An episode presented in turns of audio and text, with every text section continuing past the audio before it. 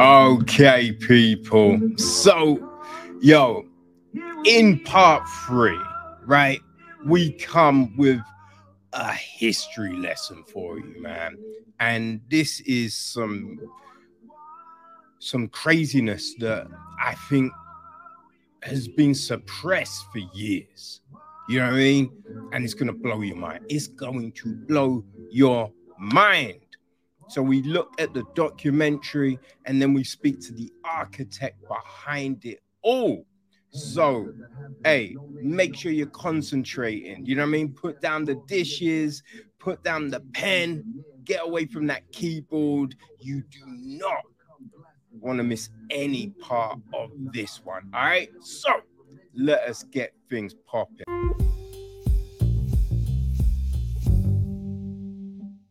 Okay, people. So we start off with a really important documentary. It is called James Hemings' Ghost in America's Kitchen.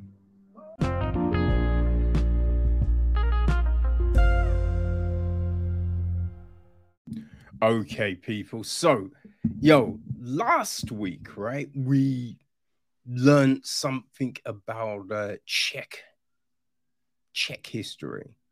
You know, I mean, the, one of the greatest military commanders. And this week, we we learned some more stuff, right? We learned some more stuff because, right, a story is told that it will change the way you look at food. Trust me. Trust me. I know. I know. That's a, a huge statement. But it will. It really will. Right now, people, I, oh man, had the pleasure of checking out James Hemings' Ghost in America's Kitchen. Right now, this, this was sent my way by the great A J Furman, you know what I mean? And as you know, every time A J brings something to us, it's gonna be good. And this, so fascinating, right? So it is directed by Anthony Warren, written by the great chef Ashbell McLeavin. Uh, the film is produ- well, co-produced by um, Ashbell and Lisa Fasano. It is executive produced by Jay Burnley, um, Greg Gertmanian, uh, Kelly Ryan, and Warren. Um, and it is associate produced by Gloria Lewis, uh, Ron Granger, and Gene McKee. Microsoft, Mikos, Mikovsky, jeez, yeah, Gene Mikovsky and Ron Granger handled the music. Mitch Martinez and Anthony Warren handled cinematography. Warren edited the film, so a lot of hats old Anthony is wearing here. Esteban Granados handles production design. Um, Timothy Day, David Delizia, and Jason Milstein took care of the sound department. Um, also involved was Paul Bray, Bradburn, Tom Frakovich, Tim Hoyenstein, Carla Salas, Xavier Taylor. Yeah, they were all contributing to the documentary. And starring in it was Ashbell himself, along with Michael Twitty, Jacques Pépin, Tony Tippin Martin, Therese Nelson, Howard Conyers, Glenn Ellis, Adrian Miller, Lashonda Green, Tonya Hopkins and Heather Johnson. So that's a, it's a mixture of authors and chefs, historians. Now, the gist of the piece, people, is, uh, yeah, it is this. If you've ever eaten macaroni and cheese, French fries, or ice cream, you've enjoyed the contributions of America's unknown culinary founding father, James Hemings. James Hemings was the first American trained as a master chef. He was also the brother-in-law and enslaved property of Thomas Jefferson. Yeah, that's where you did not mishear that, people. He was also the brother-in-law and enslaved property of Thomas Jefferson. A modern culinary warrior is determined to tell the greatest American story that has not been told. Chef Ashbell McLeavin has dedicated his life to creating fine food and uncovering the amazing story of James Hemings. Chef Ashbell is a familiar culinary T V personality, having regularly appeared on shows like Weekend Today Show, B B C's Good Food Live, right? So he made it across to these shores, um, and Beat Bobby Flay. In addition to opening restaurants in the U K and U S, he has founded the James Hemings Society, which strives to bring America's found, founding foodie into the light of history. The story of James Hemings and Chef Ashbell's inspired quest to tell it will captivate foodies, intrigue historians, and give every American a greater appreciation for French fries on their plates. I mean, that, how crazy is that, right? Because I bet you did not know that, right? He also, um, yeah, I think he brought meringue across the pond.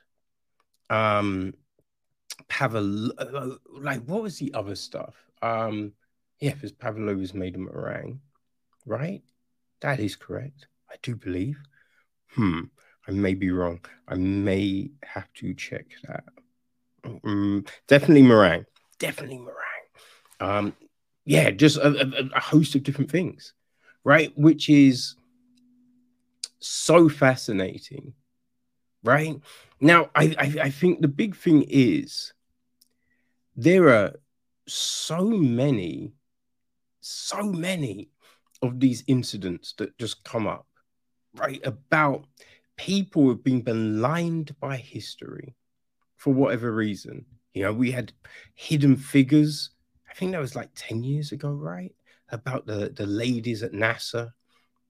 There, there's so many stories of, you know, people assuming other people's birthright, essentially, which it is so bizarre, right? And especially, right, you, you have, after, you know, the last few years and all the craziness that has been going on, you know, people coming out and being like, oh, yes, we must try harder and you must tell stories and we must change the way history is written and talked about and blah, blah, blah, blah, blah. But we still keep on coming across things like James Hemings, because Ashbell does a great job of bringing this to life for us. You know, it, it, it's so fascinating. But you have to think to yourself, if Ashbell could find this information, it means the information was, uh, you know what I mean, at the hands of others. But no one decided to, you know, tell the story, right? It's when you look and you see that there were, you know, remember during the pandemic, uh, and a load of places were taking down pictures of people and going, oh, we've discovered that they've got a bad history and you know, we're, we're not calling it Christopher Columbus Day anymore. And we're not, you know, looking at Walter Riley, and we're not doing this and blah, blah, blah. There were certain people, certain figures who they pointed out and were like, yes, we've discovered this person was not good and we shouldn't have their picture up and we shouldn't do this. Thomas Jefferson owned slaves. Thomas Jefferson lied about owning slaves. But no one, no one really talked about that, you know? And as I said, look, Ashbell found this information. So it means the information is there. And I'm sure, I'm sure there are a lot of people that knew this. But for whatever reason, didn't say a thing. Didn't say a thing, right? And listen, yes, he's one of, you know, the U S founding fathers. But doesn't mean that he has to be lily white, right? When you just think about most people we know, like everyone's got grime. Everyone's done something that's a little bit like, it's questionable, son, you know?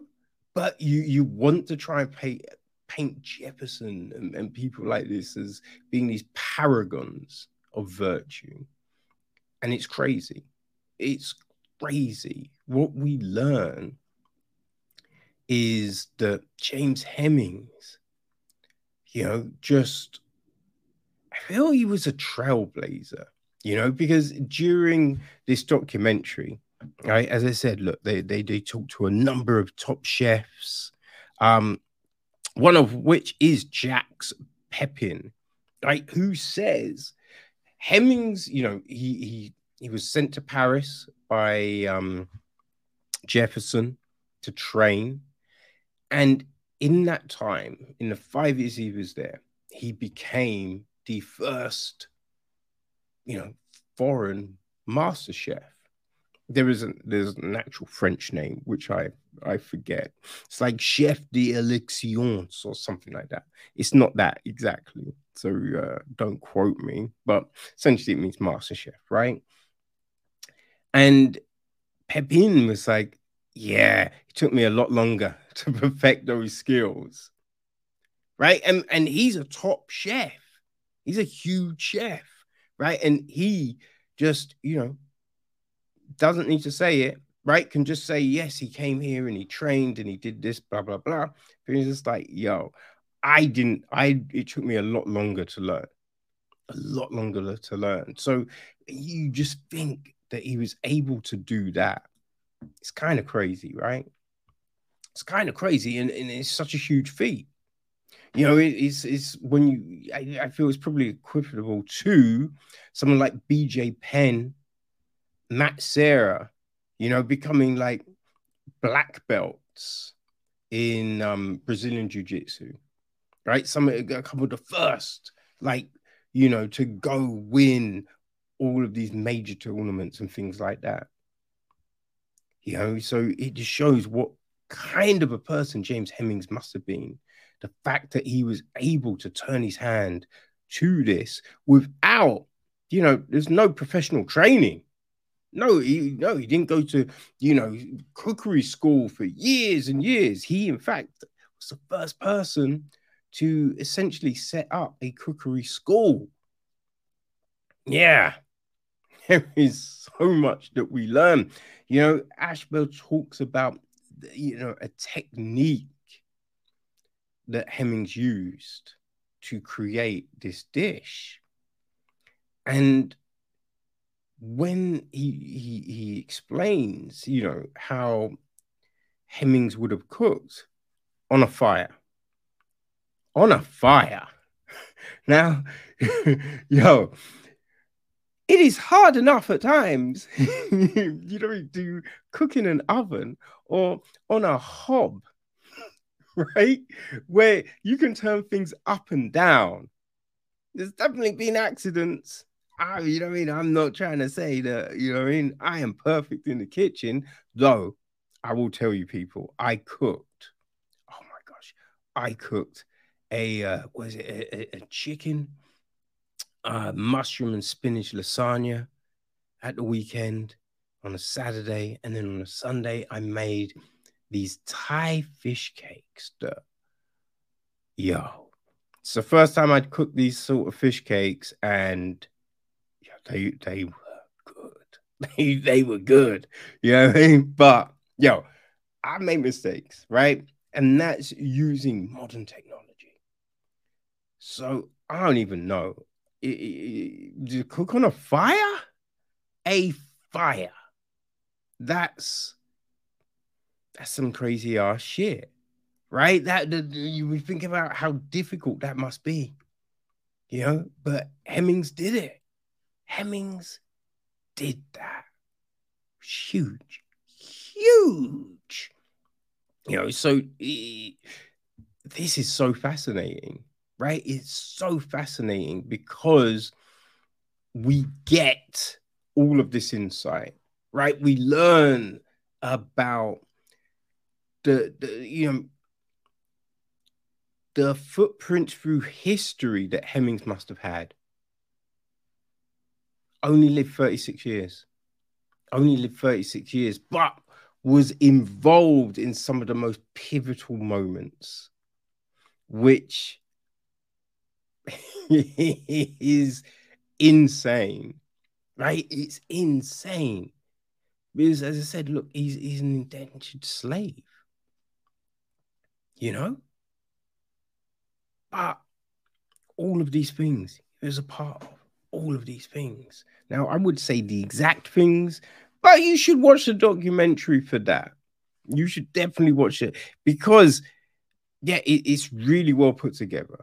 As I, look, I mentioned, right, we get different chefs and, you know, uh, authors all talking about, like, some of these things, right? Some of these feats, what it must have taken, right? The skill, just all of this. You know, now also remember, this was a time of straight racism, you know, slavery, you know, and right now, you know, even in this current environment, it, it, it's not always the best, right? You still get people shouting the N-word at you. Right, you still get prejudice in the workplace. Still get it. Right, in the interview process, in just all of these kind of walks of life. So the fact that Hemings is, you know, living in a incredibly worse time than what we do right now, but still, still really set the groundwork, right? Laid the foundation for so many things. So many things.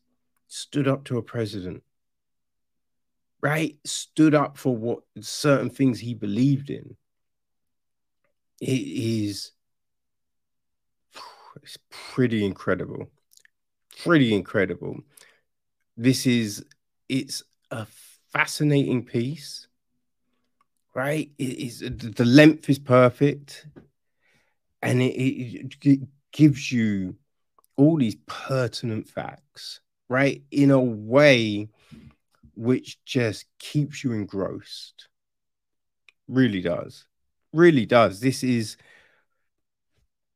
I know, this is something that everyone should watch, right? The, there's sometimes there's fil- these films that come out, and people go, "This film was so good, everyone should watch it." Right? I believe documentaries like this are things that everyone should watch. Right? It, you could put it as part of the school curriculum. You know? Put it as part of the school curriculum. Right? It's when you talk about, you know, Black History Month and all of that jazz, which, you know, I've definitely got my views on, right? Because I just feel shit shouldn't just happen in a month, right? It should be throughout the year. Every day. Every day we should be open to this information, these facts, these programs, these talks, whatever, whatever, on everything, you know, all culture, right? But it's just like something like this.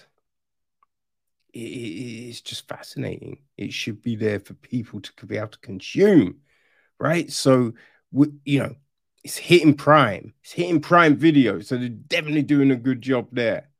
You know, a load of people have Prime membership. So, listen, you will be able to check it out on the fourth of November, which is Friday, right? And, yo, it, as I said, look, it's definitely something that you will want to watch. Definitely something you will want to watch because the production level is fantastic.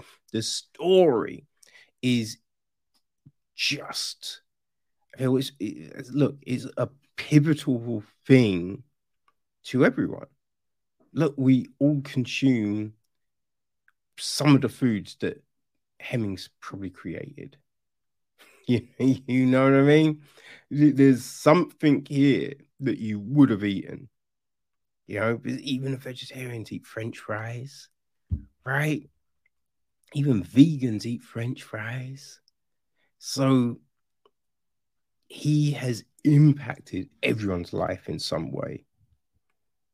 And because of that, you should watch James Hemings' Ghost in America's Kitchen, because you'll learn so much. You'll learn so much, and it will change the way you look at food and the way people talk about this shit, because there is a load of dishonest motherfuckers out there, people. So you need people like Anthony Warren and Ashbell McLeavin to shine the light on these important things. All right, so go check out James Hemings' Ghost in America's Kitchen. You will not, you will not be disappointed.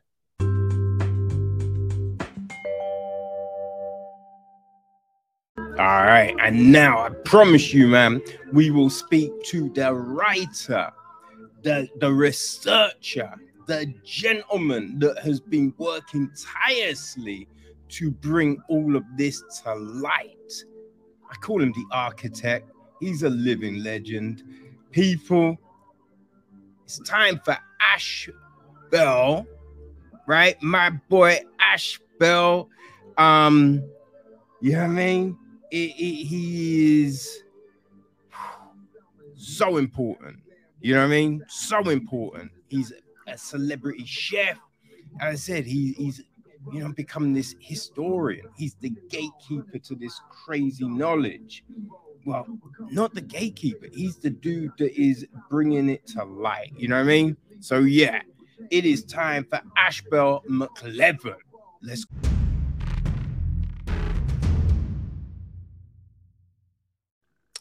Okay, people, so I am joined by world-renowned chef, now film writer, um, yeah, Chef Ashbell McLeavin.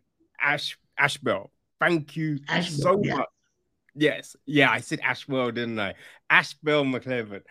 Ashbell, thank you so much for um, giving me your time today. Um, I've just watched the film, which was... so fascinating. James Hemings' Ghost of the American Kitchen.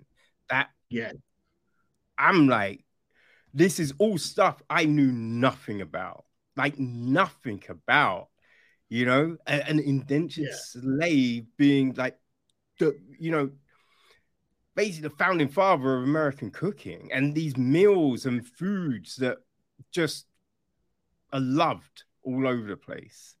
Like, this yeah. is crazy. How, how how did this come? Like, how did you find this out? Well, I had done a dinner in New York City at the James Beard House, and it was a tribute to Thomas Jefferson and the Africans, in quotes, that cooked in his kitchen.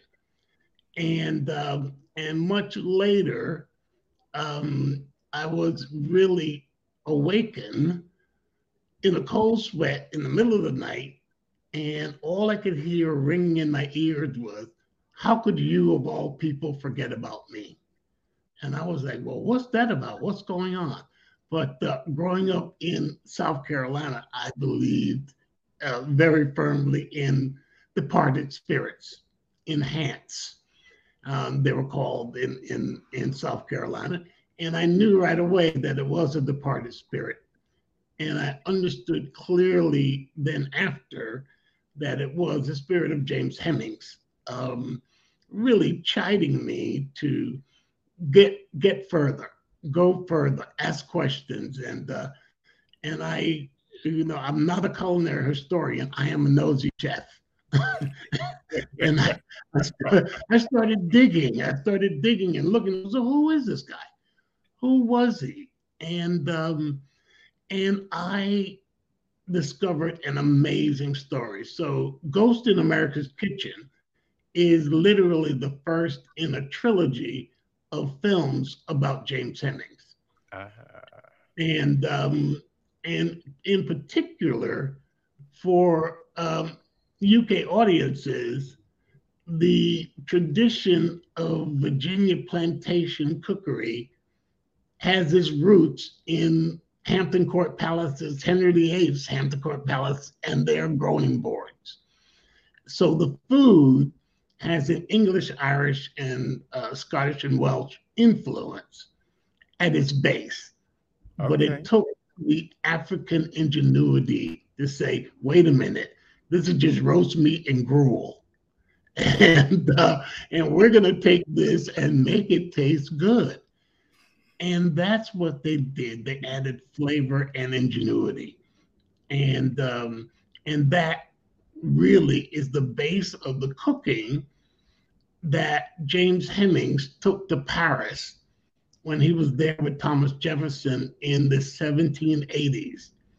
And he spent five years there learning classic French cooking. And he fused that Virginia plantation cooking with all of its roots in the U K too, um, with a, a few other countries thrown in, and, and definitely a lot of Native American influences. That's what he took to Paris. And he created a fusion that was half Virginian and half classic French fine cuisine. And, um, and you know, and, and of course, it took Thomas Jefferson to weaponize that cooking. and uh, and it was, he was so good at what he did um, and with his training that Jefferson could invite uh, royalty and the leaders of the Enlightenment in Paris to his table, because James Hemings was the finest of chefs in, in Paris at the time. And uh, and that is the the real impetus of of a tradition of excellence that Black Americans have had on the continent, and particularly in Paris, less so in, in England, but definitely in Paris, where you know we influence um, Um, the, the world, and, and not only enriched the French, but the rest of the world with, with uh, James Hemings in particular, when he returned from that five-year stay in Paris, he returned as a master chef de cuisine, and he had to make a decision to return to slavery too, because he was free. He was a free man in Paris, mm. but he to return to slavery. And I believe that he chose as a, a patriot. It's a, it's a much bandied about word these days, but a true believer in his country and the potential of the American Constitution. He believed in its potential, and that faith has been what um, Black Americans have used to agitate and um, and bring the Constitution more to life, because we weren't included in the original Constitution. But James Hemings, as Jefferson's valet, was in the room.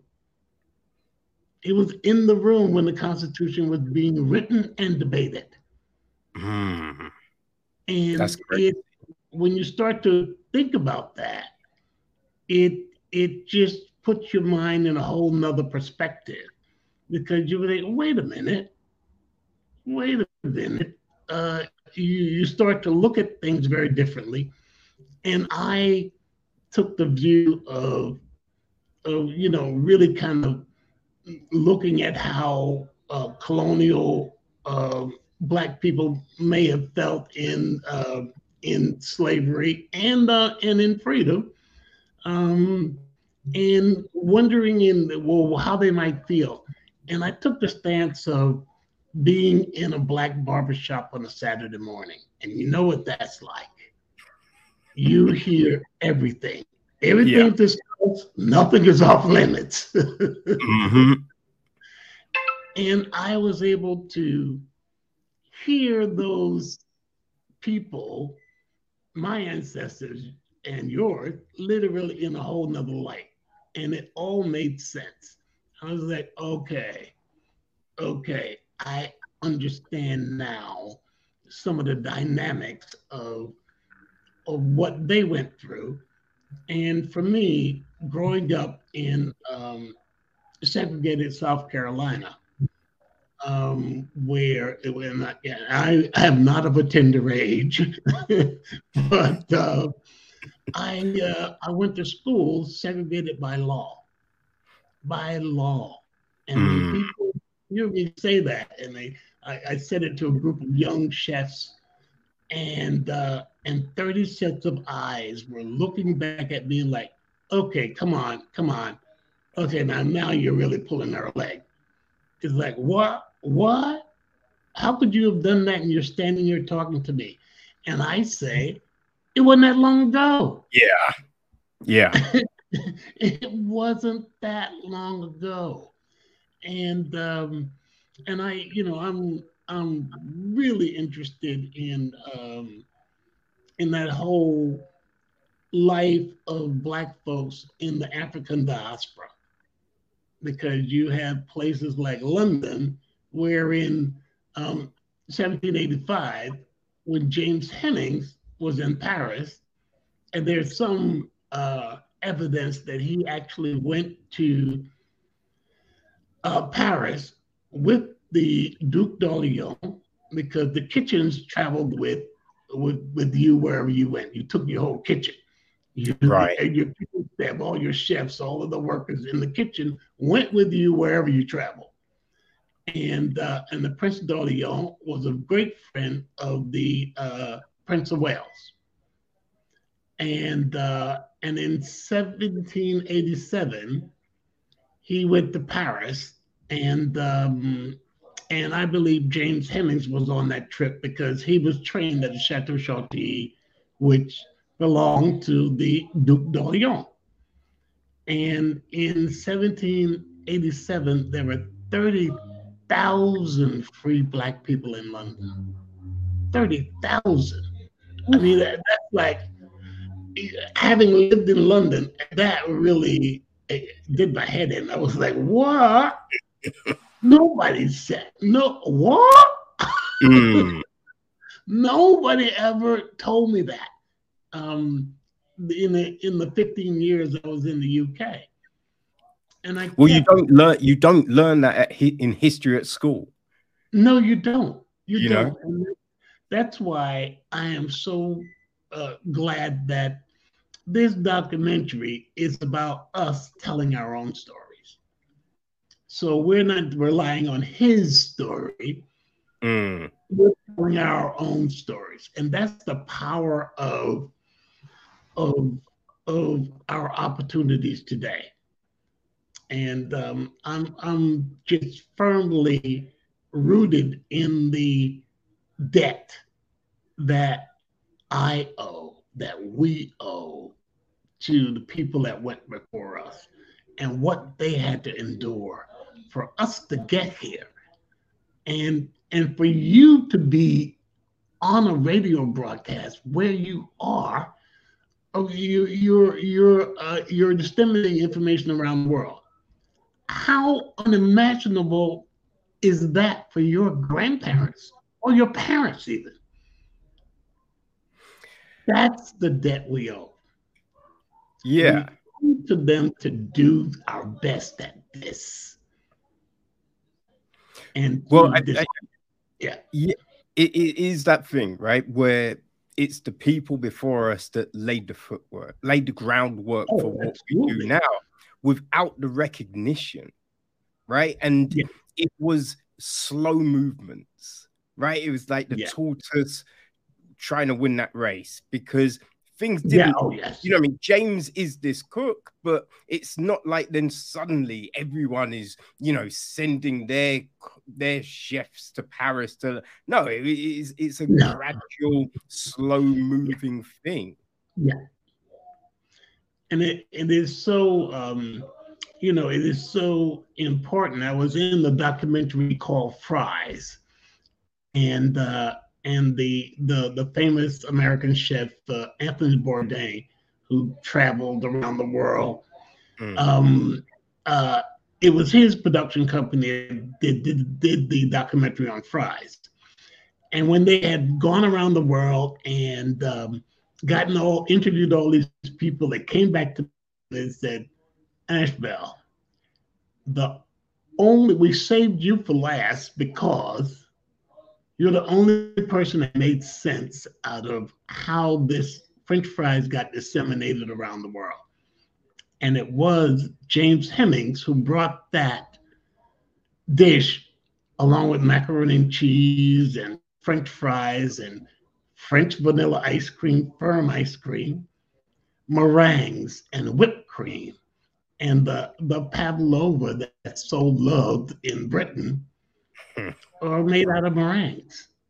And he introduced that to America.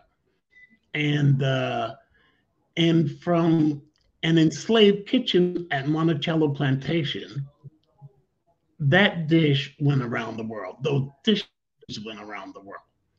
And now they're part of global foodways. That's yeah. the thing that's so important.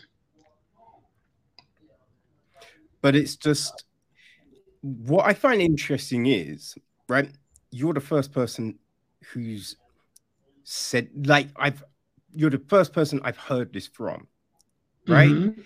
And you must imagine there's other people that must have known. Must have oh, known, yeah. have, have, yes, kept it, have kept it quiet. And I find that's the, that's the real interesting thing, you know? And I think we've seen it over the last few years after George Floyd and everything like that, mm-hmm. when everyone suddenly mm-hmm. came out and was like, we apologize for what we've done and we must do better and blah, blah, blah. But it's just like, you're saying yeah. it now, but you've had this information. You've had yeah. knowledge of these things for all this time, but only now you're trying to claim that, oh, I didn't know, and now I'm going to do this thing. And it's like, it's, it's, it's this crazy thing where all of this history is kept hidden. All of this knowledge is, is being subjugated until someone like yourself shines a light on it. Well, it, it, it, it's it's been there, it's been lurking in the background, and it's all about interpretation. Um, I scoured the libraries in Bristol and in London and uh, did a whole bunch of research, um, just looking at how the roots of Southern regional cooking. And part of my restaurant, uh, Ashbell's in London, Um, was to explore that that um, that avenue, and I I stepped back and looked at my own heritage, English, and um, well, Scottish, Irish, Cherokee, uh, Native American, and African, and all of them I embrace. I embrace all of them. And the, the fact that these stories or nearly erased from history, it's up to us to, to dig them out. There's a huge community of Black culinary historians in um, in America. And in the U K, you have Andy Oliver. You've got Andy, who I've known for, for ages, really pressing the point is that, hey, wait a minute. This is what we've brought to the table. And, uh, and the table is rich, it's delicious, and it's varied. And um, I'm going to be a part of one of her dinners um, in uh, late November. And I'm, I'm hoping that you'll be there too, um, where okay. we're going to be sampling all of these different flavors from the African diaspora, and um, and pointing out how it made their way into fine dining, mm. and uh, and where they should have been in the first place, and and that I am puzzled too, like you, about that erasure. And um, an attempt to marginalize um, the contributions, and and in America, there, you know, the famous trope is from from people that want to just just revert back two hundred years.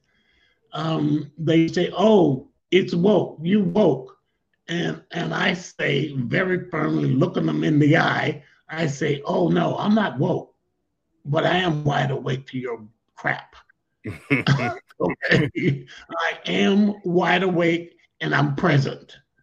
Mm. And that is the thing that we must, in in our debt to our ancestors, um, who who just endured and created excellence. Excellence, man. In spite of the circumstances of being enslaved, mm. yeah, they did the best they could under the circumstances, and in spite of their circumstances, that just really whoa! I, you know, I'd be oh well, can I slip a little arsenic in this for you? mm. Okay, but they didn't. No, and I, you made that interesting point in this um, in the documentary that you you have all of these rich white people with their slaves, you know, yeah. who they didn't treat well, but yeah. entrusted the cooking of their food. Yeah, which is that thing, like as you said, you know, it, it's that great opportunity just to put that poison up in there and yeah. be like, right, I'm clearing out this family now. You know what I mean? And if they're oh, having yeah. guests over, you're wiping all the. But yeah, yeah. Intro, but then the other crazy thing about that notion, right, about slavery and everything like that, and what we know happened. Mm. So we know, you know, slavery. And we know, you know, that these slaves did everything. But yeah, yeah, it's like that thought of, oh, well, Thomas Jefferson created these foods. And he'd be like, wait, but oh, yes, do, but he wasn't doing it. He had slaves to cook. So how was it he created this food? And that's the insane thing about a lot of these things, right? We know all of these people had yeah. slaves. And we know they had to do yeah. everything, which would be the cooking and just all of that kind of jazz. So then when a white person is then taking credit for it, it's like, yeah, how how in this day and age are we taking that verbatim? How how are we not looking in? Because like when we think of all the lies that we have uncovered, right? No, you just don't look at everything with like, you know what I mean, a magnifying glass and go, okay, what's the real truth behind this stuff? Yeah. Well, we're we're discovering those real truths, and that's the thing. And it's it's it's the fact that you're disseminating to your audience this this new bit of information that's not new, but it's it's it's being Uh, put a spotlight on, is being focused on. And um, there is so much commonality, and I, I believe in what Nelson Mandela set up after he got out of prison in um, in South Africa. It was a truth and reconciliation. And you've got to have the truth. And that's mm. what we're, we're, I'm so proud that the film is starting that process. And one, a one hour documentary, Ghost in America's Kitchen, does not sum up the magnitude of James Hemings' life. And the follow-up uh, uh, films that's coming is one is a T V series that's in development now, James Hemings in Paris, which okay. is the American Bridgerton. And uh, we're, we're, where we don't have to invent the six years of Queen Sophia being on the throne and being, you know, a dark relative of the Windsors, mm. um, uh, even though she was German, um, we don't have to recreate that and to extend that into fantasy land. We have real facts and real people that are historical figures that weren't, well, let's just say that weren't um, the stand-up people that uh, their uh, that history has uh, has lied to us that they were. Yeah. Okay, um, because we'll get to, and I decided to not write a book about it, but to do moving pictures so that people can see, instead of reading it in the book, look at this. Here's what, you know, happened in the American delegation in Paris in uh, in seventeen eighty-five to seventeen ninety. Not pretty, okay? Mm. Not pretty. It um, it just shows us that the uh, quote unquote the white founding fathers were as fallible and as gullible and as um, as painfully inadequate as a lot of humans are, but. You know, they've been exalted as these paragons of virtue and uh, thought. And mm. um, I'm looking forward to shattering that, that real lie. It's just a lie, okay? And we can, we can just have to talk about it exactly as it is, a lie. Yeah. And well, um, no, sorry, man. Yeah. You go, you go. No, no, no. I was just going to say, but that's why the those the two projects that I'm working on, James Hemings in uh, Paris, and um, A Patriot's Return to Slavery, is all about that. And I'm I'm um, happy to be working with um, Shannon Lanier, who is James Hemings' sixth great nephew. Oh. And uh, Thomas Jefferson's sixth great grandson. Damn. So it is ominous that we've we've uh, made an alliance to tell these stories, and, and his family's involved, uh, you know, up to their neck in it. Um, mm-hmm. They're the ones who actually create, help to create, excuse me, help to create fine dining in America. And yeah. that is another conversation, so that I, I firmly believe that this, this taking that, that cue from Nelson Mandela, where we gotta have the truth to have a reconciliation. So that I'm gonna be one of the ones, um, sharing my table with people that I don't agree with politically, but or or economically, et cetera. But they're going to be invited to one table so that we can do the one vulnerable thing that every human has to do, is to put something in their mouth for sustenance. So that we need to sit around that table and view people from the point of point of view of all, this is a point of survival. And it's the most, one of the most um, vulnerable things you can do is to put something in your mouth to eat. And, mm. uh, and I'm looking forward to, you know, being one of those people that's going to invite everybody to the table. And, uh, and hopefully we can, we can start looking at each other, not as, oh, they're fat, they're this, they're cute, they're, they're racist, they're right wing, and they're wh- whatever they are, um, or whatever persuasion. We have to, if we're going to survive, if we're going to survive, we're going to have to resist that tribalism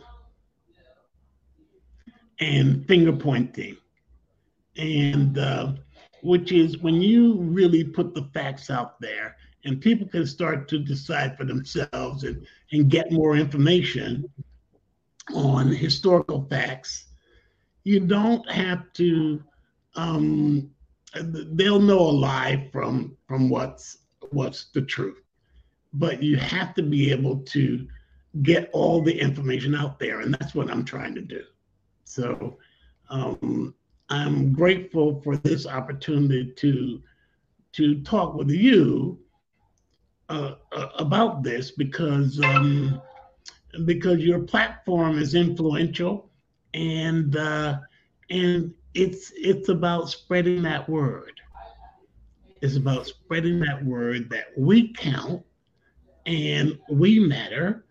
Um, one incident uh, from James Hemings' life that reminds me of the George Floyd movement.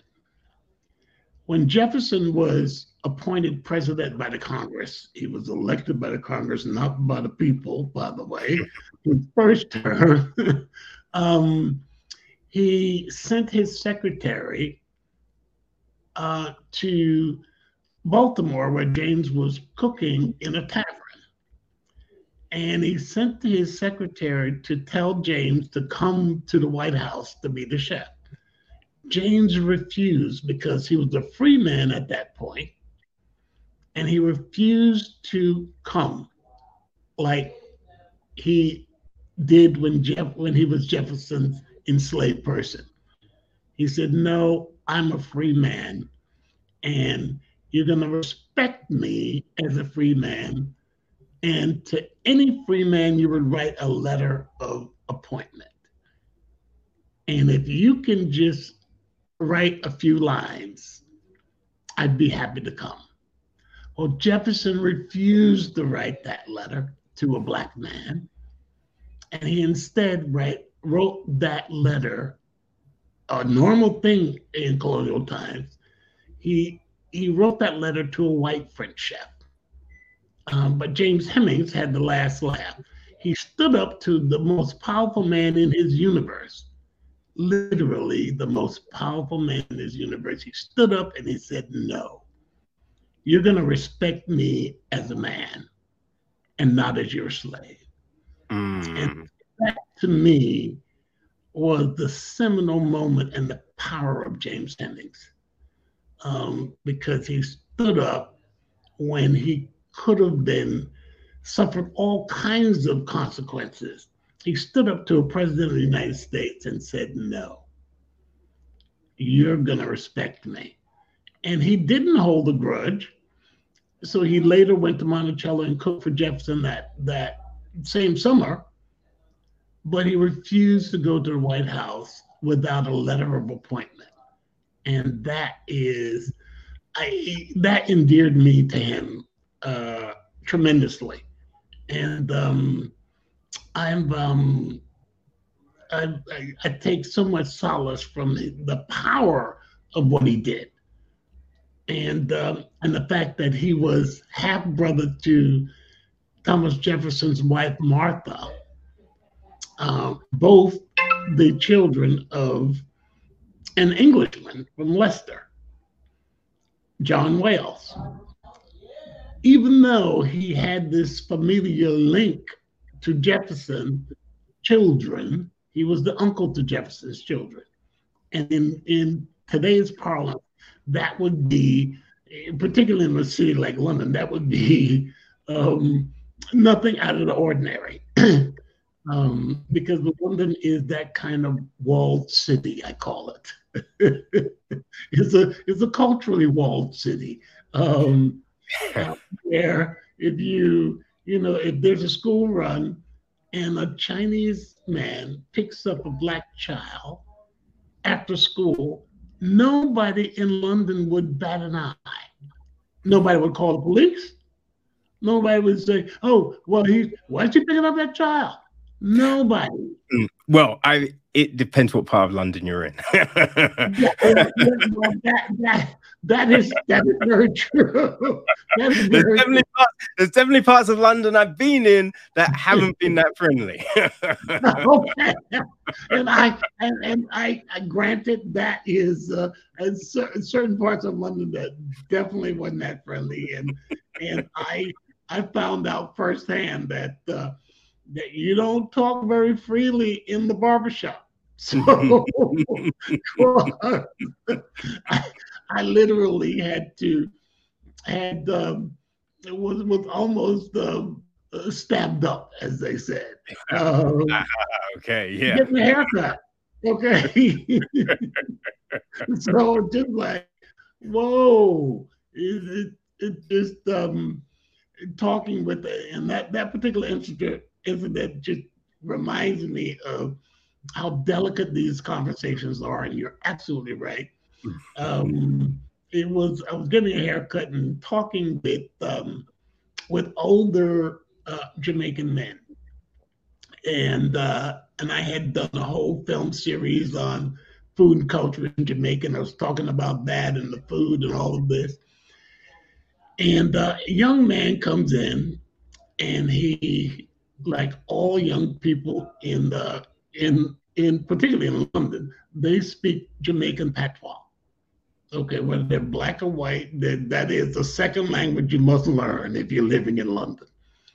And um, and he arrives and and all of this talk and all of this uh, you know gest- gesturing and all, and um, and one of the old guys says, "Hey, where were you born?" So he says, "I'm Jamaican through and through, through and through." And I said, "Oh, you're British." Well, I almost lost my life, okay? I'll put it like that. So I I understand very fully what you're saying, okay? so, so there are definitely parts of London that, oh no, that's not going, okay? You better back up with that stuff. So um, I um, well, that's one of the, the things that endear me to London. And like New York, there those pockets do exist. Of I I I call them pockets of extreme reality. um, yeah, because because that you know our um, overall wounding. Which is something we haven't dealt with as a, a people, but that uh, experience of forced uh, slavery definitely um, has psychic baggage that's been transferred through the generations to us. Mm. And um, and which is why, you know, I had the psychiatrist, Doctor Lashonda Green, in the documentary really talking about that very subject. And um, and we we also have to heal ourselves um, from that trauma um, because it's it's a trauma that's embedded that's been embedded for centuries in our D N A. It's been passed down. And um, yeah. And, and part and, of yeah. Oh, I was just going to say, I think it's like, you know, when you're growing up in a household with older generations yeah. who have come from certain experiences, that yeah. like certain things get ingrained, like certain mistrusts yeah. and things like that. So it's that it becomes that cycle as well. Yeah, yeah, with, absolutely. With so this is this is you know I am so thrilled about Ghosts in America's Kitchen, and particularly being on Amazon Prime. Um, so that it's a, it's a big platform, and we need to be heard. And it's a point of education for all of us. And, um, and you know, and being, you know, the, the mixture of cultures and, um, and races that I am, I'm, you know, I'm, I'm literally standing up and embracing them all. And we, we're all coming. We're all coming to your house, okay? You can't have Ashbell without having, you know, that Native American, and without having that Scots Irish. Um, so that's my moonshine side, okay? that, that's where my family learned how to make moonshine, from the Scots Irish. Okay? um, my father was, he made exquisite moonshine and incredible fine bourbon. Um, uh, but that has its roots in the poaching with the Irish. Mm. So um, it's um, it's a it's a recognition of where things came from and what we did with it. Okay, one of my first um, um, things that I, I did a pilot for a show uh, in Britain called Britain's Got Soul, and um, it was really tracing the southern roots of um, of uh, American cooking in Britain, and and uh, and I discovered a dish that called Colinbrie, I think it is, in Scotland.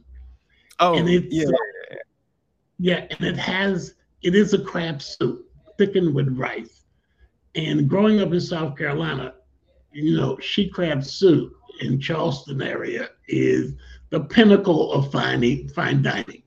And so I knew that food, but the fact that for, you know, eight hundred to one thousand years, there were African traders going up the coast to Scotland and bringing rice from the Red River in Africa for that dish before it got Um, convoluted and sent back to to uh, South Carolina and became something else. Mm. Um, you know, and I, I remind people very firmly that, you know, goods and products were made in Bristol and Liverpool, and those ships left with those trinkets and products, went to Africa, picked up that cargo, that human cargo, yeah, and then went to Kingston, first stop, Charleston, South Carolina, second stop. And the same families that were dropped off in Kingston start cooking, cooking the same way that uh, that somebody in Charleston start cooking. And then on to Virginia, and then back to back to uh, bringing cotton and rice in particular from South Carolina, and tobacco um, to uh, to England, and of course from you know uh, Jamaica and and other uh, Caribbean islands, sugar, um, where you'd had. Literally, I, I was in Bristol for several years, but at one point there were over one hundred sugar refinery mills in Bristol. And, you know, and it's like, what? What? How could that be? And you, you, you know, I used to walk on White Ladies Road in Bristol, and I, said, and I enjoyed it. like, uh, Uh, it was it was my pleasure, and I, I was taught to talk to um, the white ladies that the road was named after, and I'd say I'd say the thing like, "Well, how do you like me now? I'm walking on your road." And I'm telling you about all kinds of crap about your history that you don't want me to know. But I do know, and I'm calling you out on it. Um, that um, resonance to me, um, well, it resonated to me. And, and it's all one, one uh, story. My own mother um, died very young of ignorance and, and, and racism, literally. Um, but she was a working chef. She was a working chef when she died. Um, my uncle, who fought in World War Two, after he came back to America, he trained as a dentist. He went to university. He became a dentist, a dentist. But in North Carolina, they were they only granted the state only granted two um, licenses for the whole state of North Carolina, which is a huge, it's bigger than England, actually, huge state. Um, but they only licensed two black dentists. He literally took his skills into the kitchen and ended up being the executive chef at the country club where the members that had denied him the license actually Mm. And so it, it, it, it, this whole story about James Hemings and erasure has deep roots in um, in both the country's culinary history, but also deep roots in that awful period of enslavement and the and the joy of coming out of that. And to you and me, saying, oh, no, no, no, no, we're not going back to that. We're not going back, and we're standing here in your face, and we're not asking for a seat at the table. We're sitting down. Yeah. That's, that's who we are now. And I am so glad to be able to, to be here in this moment.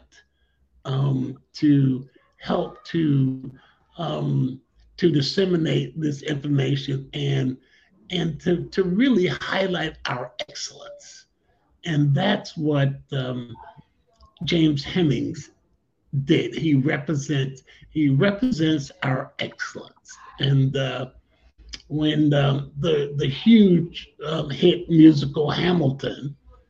Um, which was a, a huge hit on Broadway and internationally too.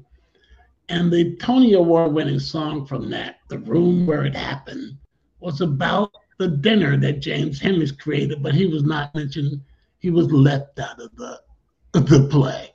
Mm. He was left out. The Room Where It Happened was the dinner that James Hemings cooked to reconcile bitter enemies Thomas Jefferson and Alexander Hamilton. A person at that dinner was James Madison, and James Hemings cooked the meal. That is absolutely fascinating, and um, and it it happens to be the most famous dinner in American colonial history because. A lot of things were decided at that dinner. It was decided where Washington, D C would be located on the Potomac, not in the capital of the U S would be in Washington and not New York City or Philadelphia. And, uh, and they decided how the debt from the colonial war um, with England would be paid. And, um, and that you know, states would divvy up the cost. And of course, Jefferson and Madison being from Virginia, they made sure that Virginia paid the least amount of the, yeah, of course. the debt. Okay. and and um, it, it's just it's just so fascinating. And, uh, and you know, the American Thanksgiving celebration is coming up.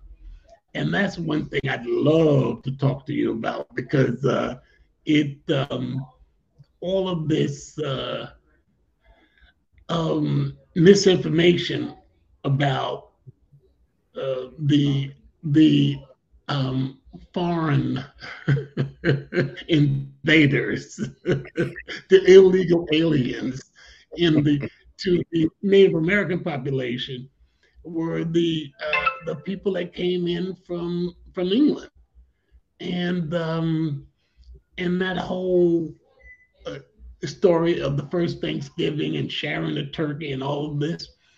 Well, it was Pocahontas who was looking through the bushes and seeing that these same, um, I call them illegal aliens, um, the original illegal aliens, um, were cannibalizing themselves because they didn't trust any food that they didn't bring with them from England. So they ended up frying up, uh, you know, somebody that died. and uh, and this has been proven by archaeologists. Um, this is not just Ashbell inventing stuff. And uh, and she was able to initiate, bring them food and say and show them, you can eat this. This is edible. You're you're in a natural larder, and there's no reason for you to be cannibalizing each other. Mm. And, and for the reward of that first dinner, what do you think the those illegal aliens did? They Not went. They went and stole the store of corn that the Native Americans had put up for winter. Mm. That is the character of the first illegal aliens in America. Okay. You went in, you feed me, but then as soon as you turn your back, I'm going to steal your shit. Excuse my French. Okay. um, well, yeah. It, yeah. It is something that we've seen throughout history, you know, yes, but it's ooh. something that we don't want to talk about for some crazy reason. We we we must. They're difficult conversations to have, and it's difficult for everybody. And you know, a lot, a lot of white folks say, um, "Oh no, well, why don't we talk about? I wasn't there and all of this." I said, "But you've benefited from that whole um, segregation system that was created after slavery ended. You mm. benefited from it. And you must actually stop, and we all must stop on the, on the side of Black folks. We need to stop pointing things like, you, you're a slave, you're a slave. But most white people couldn't even afford to even eat. Okay, they were so poor. So, yeah. you know, they weren't owning any slaves. And and as far as, you know, the reason that I'm part Irish is because there were a million uh, enslaved Black people in, in seventeen ninety in Virginia, in, in, well, not in Virginia, but in the U S. And there were half a million enslaved Irish people. Mm-hmm. Nobody talked about it. Okay, yeah. Nobody talks about that. It's it, it it's a fact, and that's how I got to be part Irish. Yeah. Okay. It's, they were chained to the Africans. Mm, it, well, it's that it's that weird thing where sometimes one aspect is spoken about, right? So yeah. when we when we talk about concentration camps and the yeah. war. Yeah. We talk about the Jewish prisoners. Yes. But we know Black people, disabled people. There's other groups that were put in those camps as well. Oh, but, absolutely. But, but we never yeah. really talk about those other groups. We only yeah. talk about the Jewish, you know, genocide, which you know, yeah. it was disgusting. It's terrible. But there are yeah. other people that suffered as well. So why don't oh, we talk about everything? Right, we just yeah, choose well, to talk about this one segment, horrific segment, but there were other, you know, horrific things going on, but we we don't talk about them. Oh, absolutely, and and we and you know, and during this time before England um, abolished slavery. It was the Pope that had the slaving license, and he granted it to the Prince of Wales. Nobody, nobody talks about that. Yeah. Um, it, it, we must, and I keep going back to Nelson Mandela because it's such an inspiration. I had the, I had an opportunity to cook for him when he visited Brooklyn. Oh, nice. And um, and he came into the kitchen and he said, "Brother, that's so delicious. What's the, what's that food?" I said, "It's the food of poor folks, sir. That's what it is." And he just gave me a hug. What and what did you cook for um, Mandela? Well, I, I made um, a sweet corn pudding, which um, is a staple in my family, and uh, and something I'm going to be recreating at uh, Annie Oliver's dinner. Um, and uh, we had uh, bourbon smoked turkey, um, uh, traditional greens. I I, I did a, a instead of just regular collard greens, I I had fried collard greens, slicing them thin, frying them with olive oil and garlic, and it was a total. It's, it was another twist on a staple item in the um, in the American uh, culinary, especially in the South, in that tradition. And um, and I ended with a warm banana pudding, which was a deconstructed cold banana pudding with uh, toasted pound cake, um, uh, pudding cream, and uh, which I warmed up, and I sauteed the bananas in uh, brown sugar and rum, and toasted the pound cake, and that, and served that, and that that was a, a staple in my restaurant in London years later too. Oh, but man. That's the kind of thing that he loved, and he kept saying, "I'm familiar with it, but it was all new to me. Things that I'm so familiar with, so new, so new." But that hug was solidarity in shared experience. And it was, it totally electrified my entire body to just touch him. And, um, and I, you know, and I know now how useful that Uh, that just that brief moment of his, it just with him, just made me realize how important his words were. We've got to tell the truth. We got to look at it, no matter how painful it is. It's shared pain, pain mm. for the white, pain for the black folks. We've got to have that shared pain to reconcile and sit at the same table. I think that's, that's an important yeah. thing that you're saying there, though, Ashbell, because I remember hearing, um, I think it was a couple of years ago, Greta Thunberg was talking and saying mm-hmm. that she wants to talk about climate change with everyone, but she won't sit down with Trump. And I was just like, if you want change to happen, you have to sit down with everyone. You can't oh, cherry yeah. You yeah. have to sit down with people you don't agree with, because yeah. how are you going to try and change their opinion or just come to some sort of alliance, some sort of negotiation, yeah. right? Yeah. And it's it's only, you know, there's that documentary, I think it's on Netflix, about the gentleman um, who sits down with Klan members mm-hmm. and he converted so many Klan members. And they yeah. give them these cloaks and robes.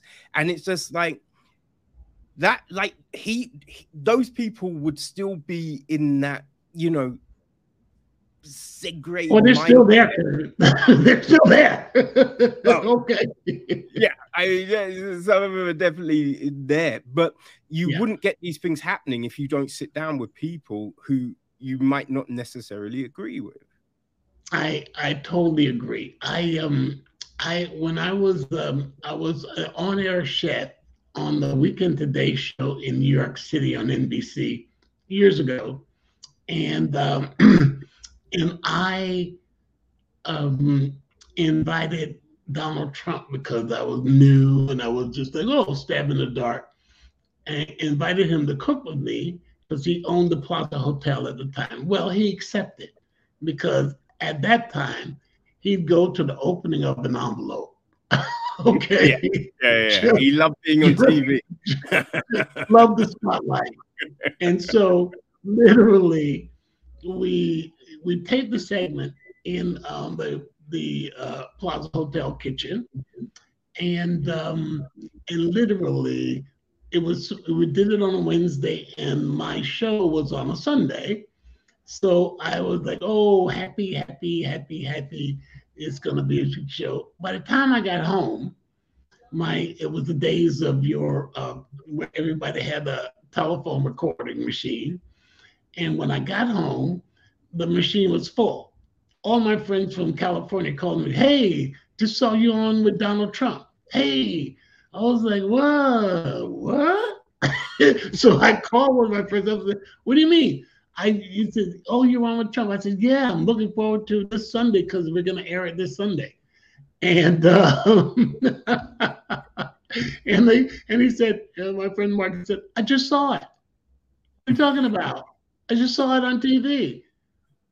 I was like, oh, oh well, I learned a, a lesson in how things work in T V. Okay, it is. When it's a hot property, you sell it immediately. Mm. And it got sold to um, to other news stations around the country, and um, and it and it was uh, a surprise to me. And I, you know, of course, I I, I just got the same little pay that they did pay me to appear every Sunday morning, yep, and cook a dish.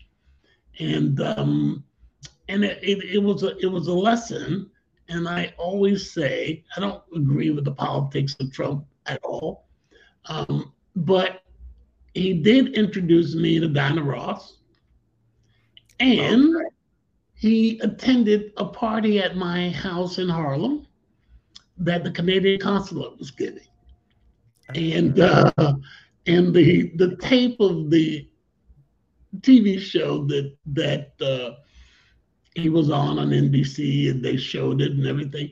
I have kept that tape hidden ever since. I was like, no, no, no, no, no, no, because it would he would turn me into a Kanye West. Okay, and I, I know that, and I was like, oh, well, he, he couldn't he couldn't do that because my mouth is a lethal weapon. he, he couldn't do that. He, you know, I'd be reminding him of the days there when he hung out with Snoop Dogg and Chuck D. Oh, those were his hanging partners. Okay, and, and you know, and and yeah, you're trying to hang out with them now? Oh no, that's not gonna happen. So. Um, but everybody has a history, mm. and even even that in my vehement disagreement, I will make a place for you at the table. I will make a place for you at the table, and uh, and and it, and it it must. We I am I'm firmly confident in the future, and that's what James Hemings had his hopes and prayers and his faith, even though he wasn't included at the time, in this fragile document called the Constitution. And he had faith that eventually, and it did, through the agitation of, of a lot of Black folks, and particularly Black women. Um, mm. we you need to give them the credit of keeping hope alive. I I literally went with my mother to pay the poll tax that Black people had to pay to vote in South Carolina. She paid the tax so that my eldest sister could vote, even though she wanted to vote all of her life. And it was twelve dollars, which was an enormous sum of money at that time because a week's salary was twenty dollars. Whoa. Whoa. And she squirreled away twelve dollars to pay so that my older sister Odell could vote for the first time for when John Kennedy was running. And when I voted for Obama, I stood in the booth and I was in tears because I knew I was voting for her. I was casting a vote for her. Mm. And I, I stayed there for a good half hour. And they were like, "Are you okay?" I was like, "Yeah, I'm, I'm fine." Um, because I knew what kind of debt that was. Um, and I am, uh, I, I'm, I'm happy, Kevin. I, I feel like I'm made for this moment. And I'm made to tell, I'm here to tell James Hemings' story, and my uncle's story, and my mother's story, and all the other people that's been nearly erased from our history, particularly our culinary history. And yeah, um, yeah and, uh, and, and, and, and thanks to you, this story is getting out. Ghost in America's Kitchen on November fourth on Amazon Prime is that first bit of, yes, this is us telling our stories. Yeah. Is is is such an important story to tell. Like, how, why did this seem like the right time to do it? And what made you kind of conceive it in this structure? You know, th this documentary, then a series, you know, right, and then another um, another piece after that. Right. Well, I I knew that a book was gonna be read by a few people, not enough.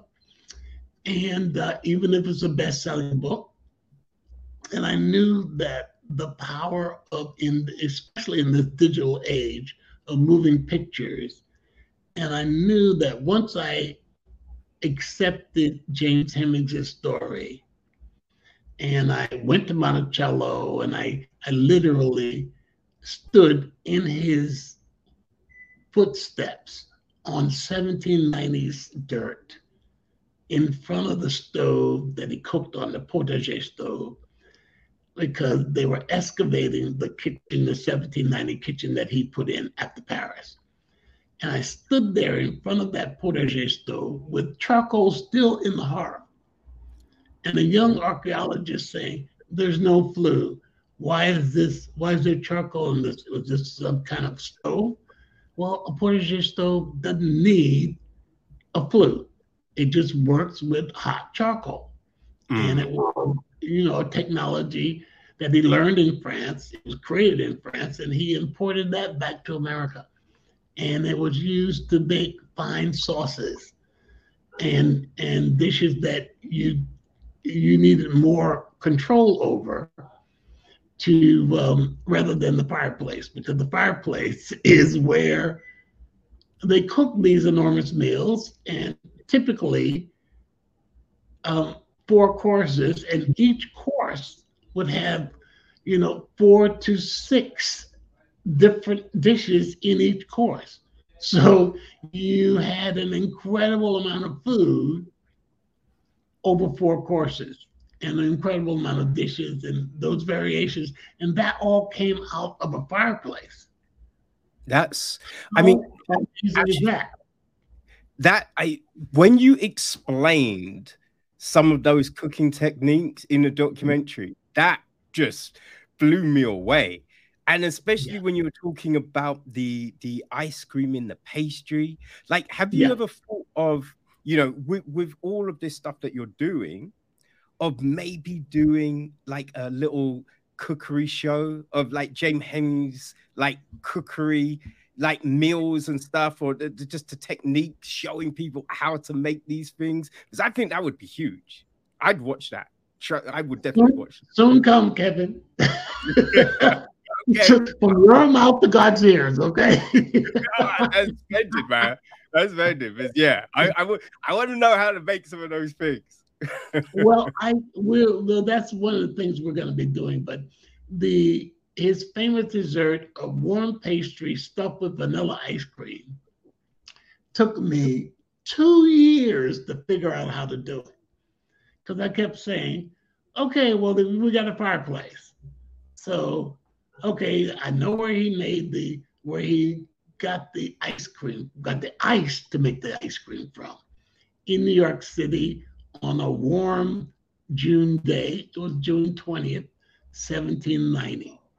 And he had to walk past the slave pens on Wall Street, which is now our financial center, to get to the old British barracks, which had the first ice house in America. That's where he got the ice from to make the ice cream. Oh man. And I was thinking, I was like, okay, well, he's got he's got a fireplace, so how in the world did he do this? And he did it by that one thing, meringues. He did it by incredible ingenuity. Meringues are an insulator, like a baked Alaska, which uh, which came to be literally fifty years after he did this dish. But he used that meringue as an insulator to wrap around the ice cream, which would keep it cold and insulate it, and then put the pastry on it. And then I and I was at the dilemma, well, how would he, where's the oven? It's got a fireplace. Well, how would he do it? Well, he took two copper pots. And we know that he brought back copper pots from France. And you, when you turn them uh, on top of each other and put a spoon in the middle to hold the pastry, it's the perfect oven. And I was like, it took me two years to figure it out. And I was I was on a friend's couch, and I didn't stay the night, and we were out late and drinking the night before. And I just jumped up screaming at the top of my lungs. Oh my God, that's how we did it. And they come right out, like, what's wrong? My God. And it, it was such a revelation. I was like, that's how we did it. That's how we did it. And uh, we're going to recreate that. Um, okay. On February fifth, we're going to be recreating that dish that had been made in America for nearly two hundred years. Ooh. Okay. And um, we're going to be recreating that dish with Chef Kimberly Brock uh, Brown, who um, is an internationally known uh, pastry chef and uh, and also the president of the American Culinary uh, Federation. Okay. Um, it, it's uh, such a, an honor to be working with her because it was the female students of James Hemings that went to the White House, that Jefferson took to the White House since James refused to come without the letter. But his students, Ursula Granger, Franny Hearn, and Edith Fawcett, literally went to the White House to teach the white French chef, James Hemings' fusion style of half Virginian, half French that he created in Paris. That is so important. And mm. we're hoping to do that initial dinner at the White House. Oh, um, gosh. Yeah, so that, because there's so much history there with those women literally bringing not only this recipe and teaching it to the, the white French chef, who literally took that recipe in his catering company after he left the White House and worked with Jefferson, and he used it for twenty more years as the pearl of his of his catering company in Washington. Um, but we're gonna reclaim that, nice. and uh, and and put it in its proper space, and honoring those women who were students of his, but also Um, honoring James Hemings. And uh, we're going to be asking President Biden to write a posthumous letter of invitation to be the chef at the White House. Oh, and, nice. Uh, yeah, so exciting. And James Hemings deserves this due after over two hundred years of of um, near erasure on the, the, oh. the lies of Jefferson. Yeah, I mean, yeah. Ashbell, if you if you need a sous chef to help you on that day, no, I, I will fly out and help cook for you, man. I will do that stuff. well, well, I do, and then, listen, I'm I'm glad you volunteered, because I I literally work with sous chefs all the time, and they're not necessarily the people that trained in the restaurant schools and all of that. Just a good um, idea of how to cook. And I can tell you what to do. I just said it. It's a, I had a dishwasher once in Bristol um, because the chef didn't want, I was trying to teach him how to make a New Orleans roux, which is different from a French roux. Mm. And so he was, you know, he was a young white chef and he was embarrassed. And I said, no, that's not the way to do it. You do it this way for the New Orleans roux. He was like, don't tell me how to make a roux. Don't tell me how to make a roux. I know how to make a roux. I graduated from this school. That... And so we refused to have any of the chefs in the kitchen help me. What? But they did anyway. They were like, no, this is a stitch up. He, he gave me the dishwasher as my sous chef. And the dishwasher was like, oh, God, I don't cook. Oh, I cook at home. I make omelets. I don't know what to do. I said, just do whatever what I say. Don't think, just do exactly as I say. And literally, the other chefs kept running whenever the, the, the head chef had his back turned, they'd run to, what do you need? What do you need? What do you need? And uh, in true British style, they were like, we don't like a stitch up, okay? And in true British style, they were like, no, you're not gonna make him look like a fool. And uh, and it was for the Gold Brick House in uh, Bristol.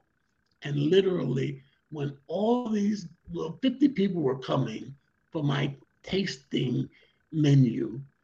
And um, and when they came in, literally, the first thing they saw was a huge mountain of bourbon honey chicken wings that went down uh, blaze with the British, okay? Oh, man, it just sounds so good. no, no, you're not gonna, you're not gonna stitch me up. And I literally, is like I just say, wake up early in the morning and wake your mama up too, because if you're trying to catch me out, you gotta get up early. So, but that is, that was what we had to endure. Mm. And uh, and I just, you know, drew from that, and I I, I knew um, that uh, you know yeah I'm responsible. You know, people coming, they paid already, and I'm not gonna let them down. I'm gonna give them a taste of this culture, of this food, and of this history. And um, and I'm I'm glad I did tonight. I've got to say, we couldn't get, get gotten through it without without the other chefs going, we hate a stitch up. No, not gonna have it. And that that uh, I, I, that was an enjoyable time for me. So. Oh, that's great, man. But it's it's crazy, right? So that exp- you experienced that there, and yeah. I'm sure there's a whole heap of other incidents you can probably talk on, oh, but. Yes. It's just like, what must it have been like for James? Yeah, yeah. You know what I mean? Because it's wow. just like being this great cook, being acknowledged as being this great cook, yeah, kind of, but not then getting the recognition in books, like not getting, you know, the letter of invitation and the other racist stuff that must have happened. You know, yeah. it must have happened. Yeah.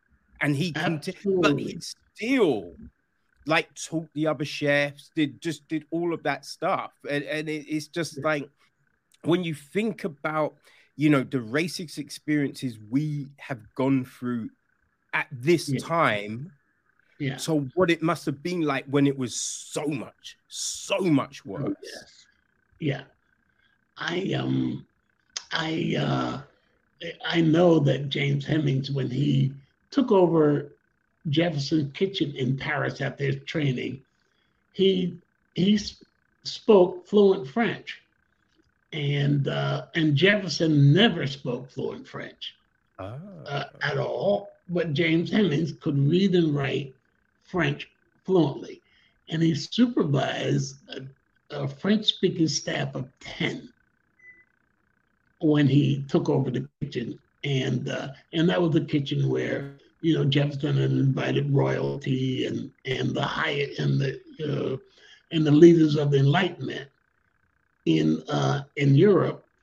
Then he hid the fact that he owned six hundred people in America.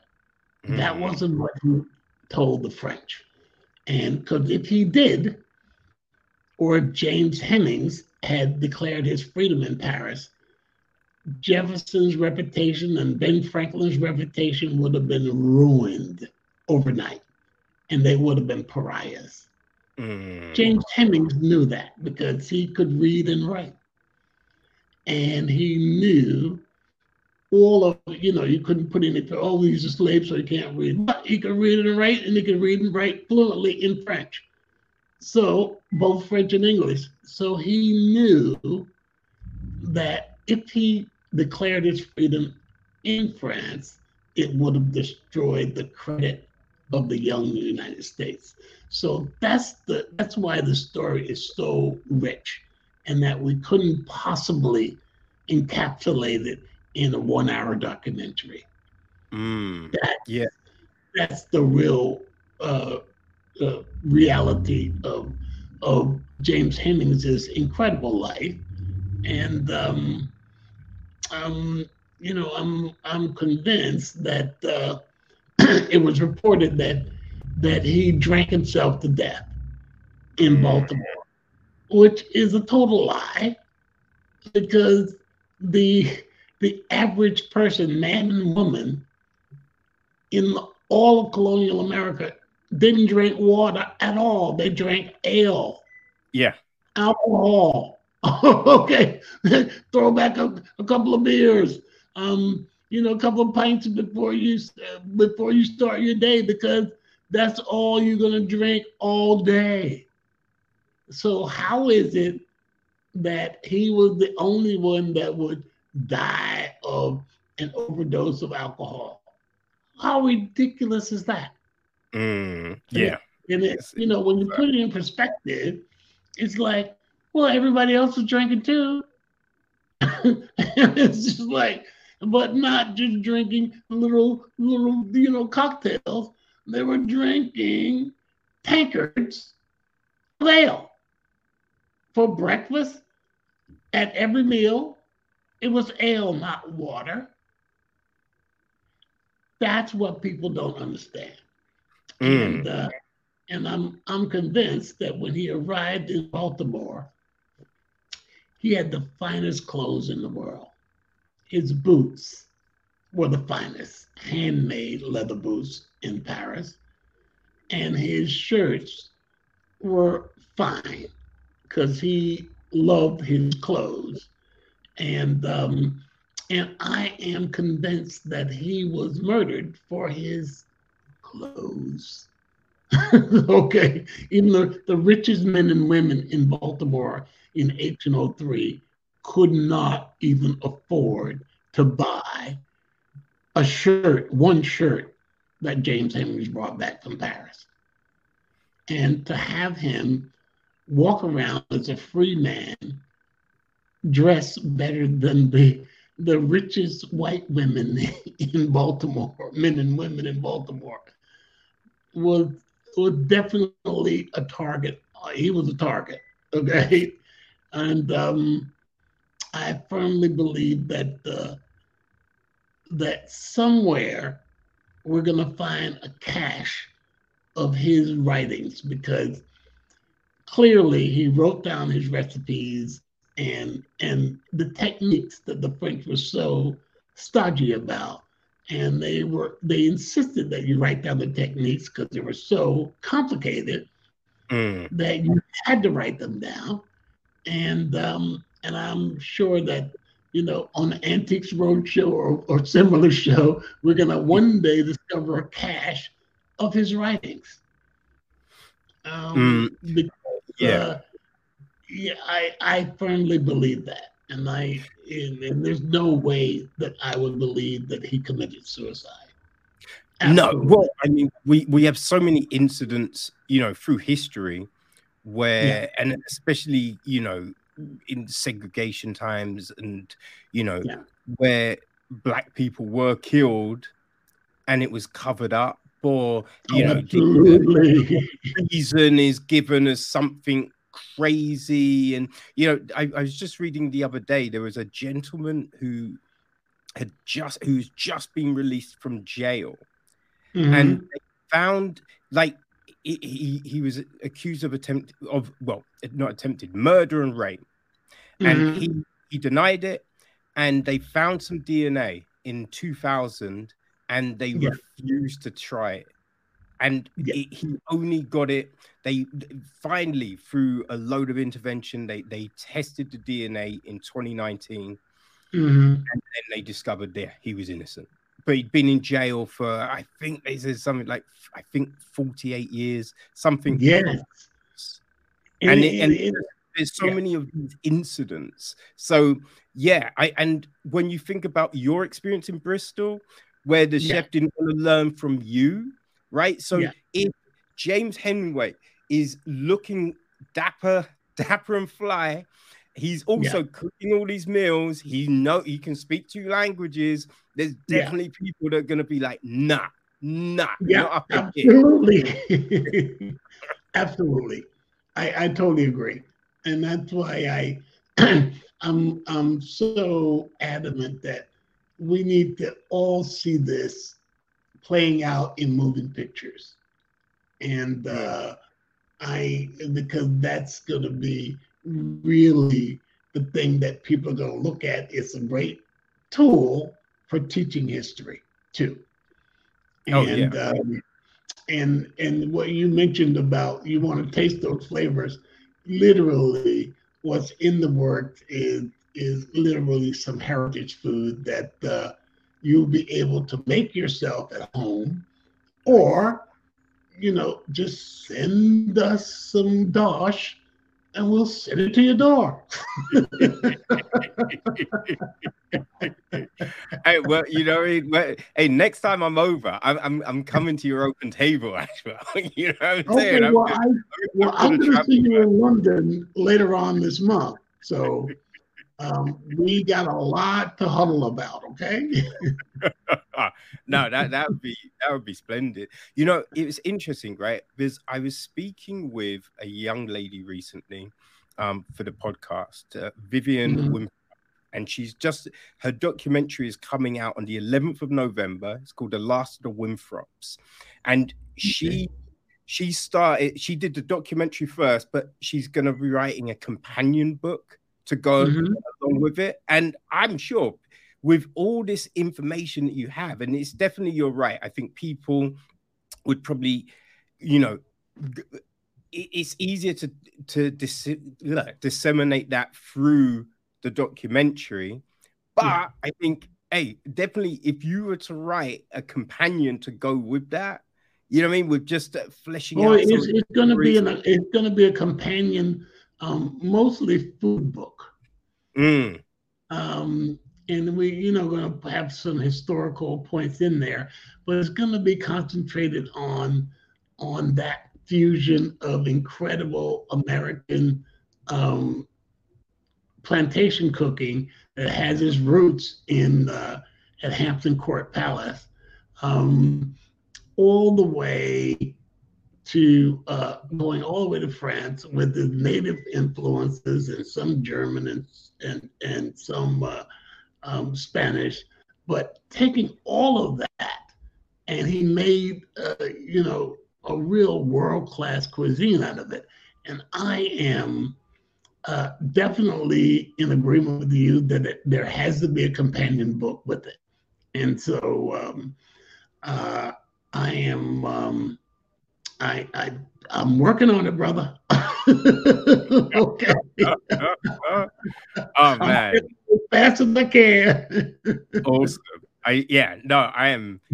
I cannot wait for any of this. There's, yeah, it sounds fascinating. It, it really does, Ashbell. It, it sounds so fat. And I'm so glad that you're telling this story, right? Because I, I think there's a big thing, a couple of things you said, right?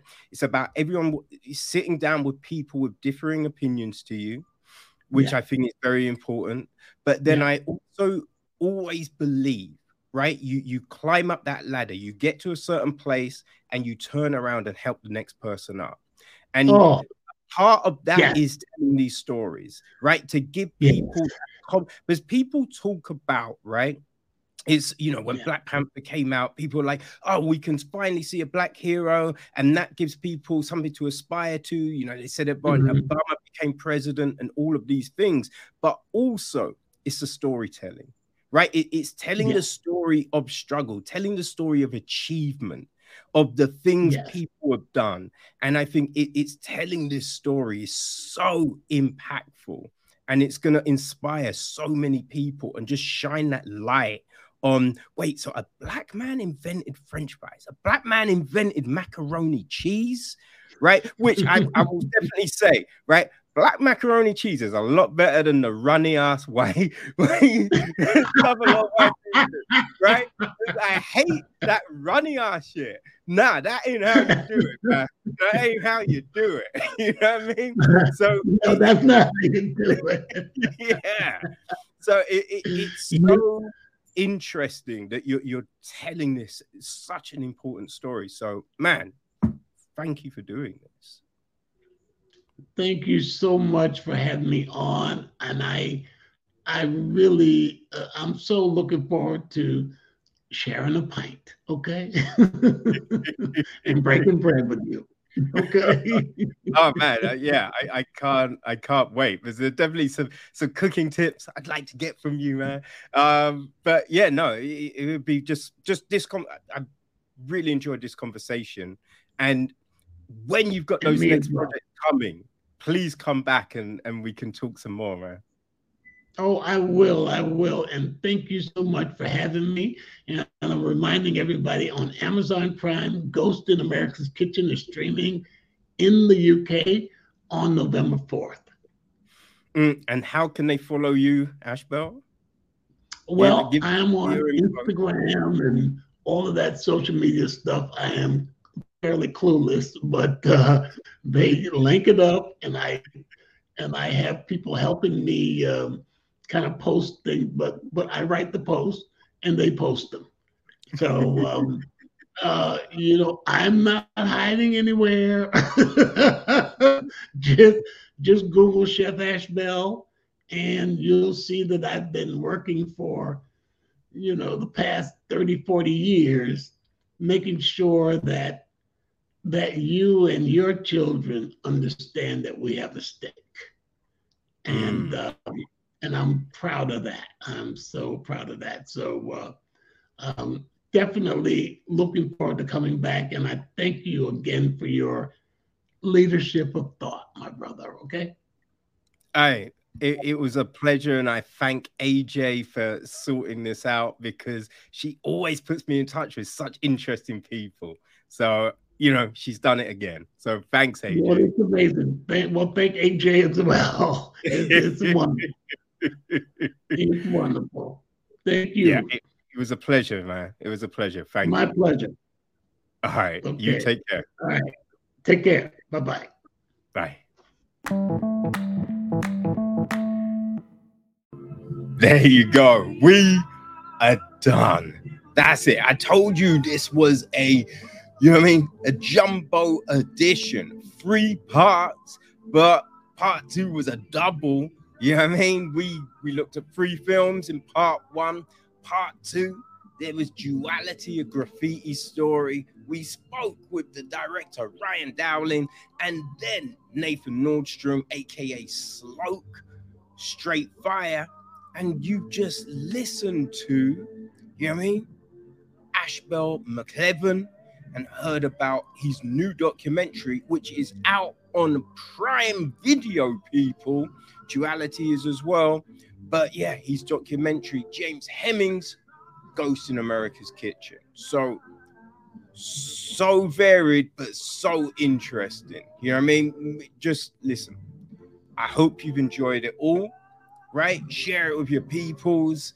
You know what I mean? If you've got something to say, drop me a line, leave a comment, all of that jazz. But people, I will tell you now, we've got a little something special coming on Monday. So the greatness keeps coming. You know what I mean? And you do not want to miss Monday. Monday's going to blow your mind, right?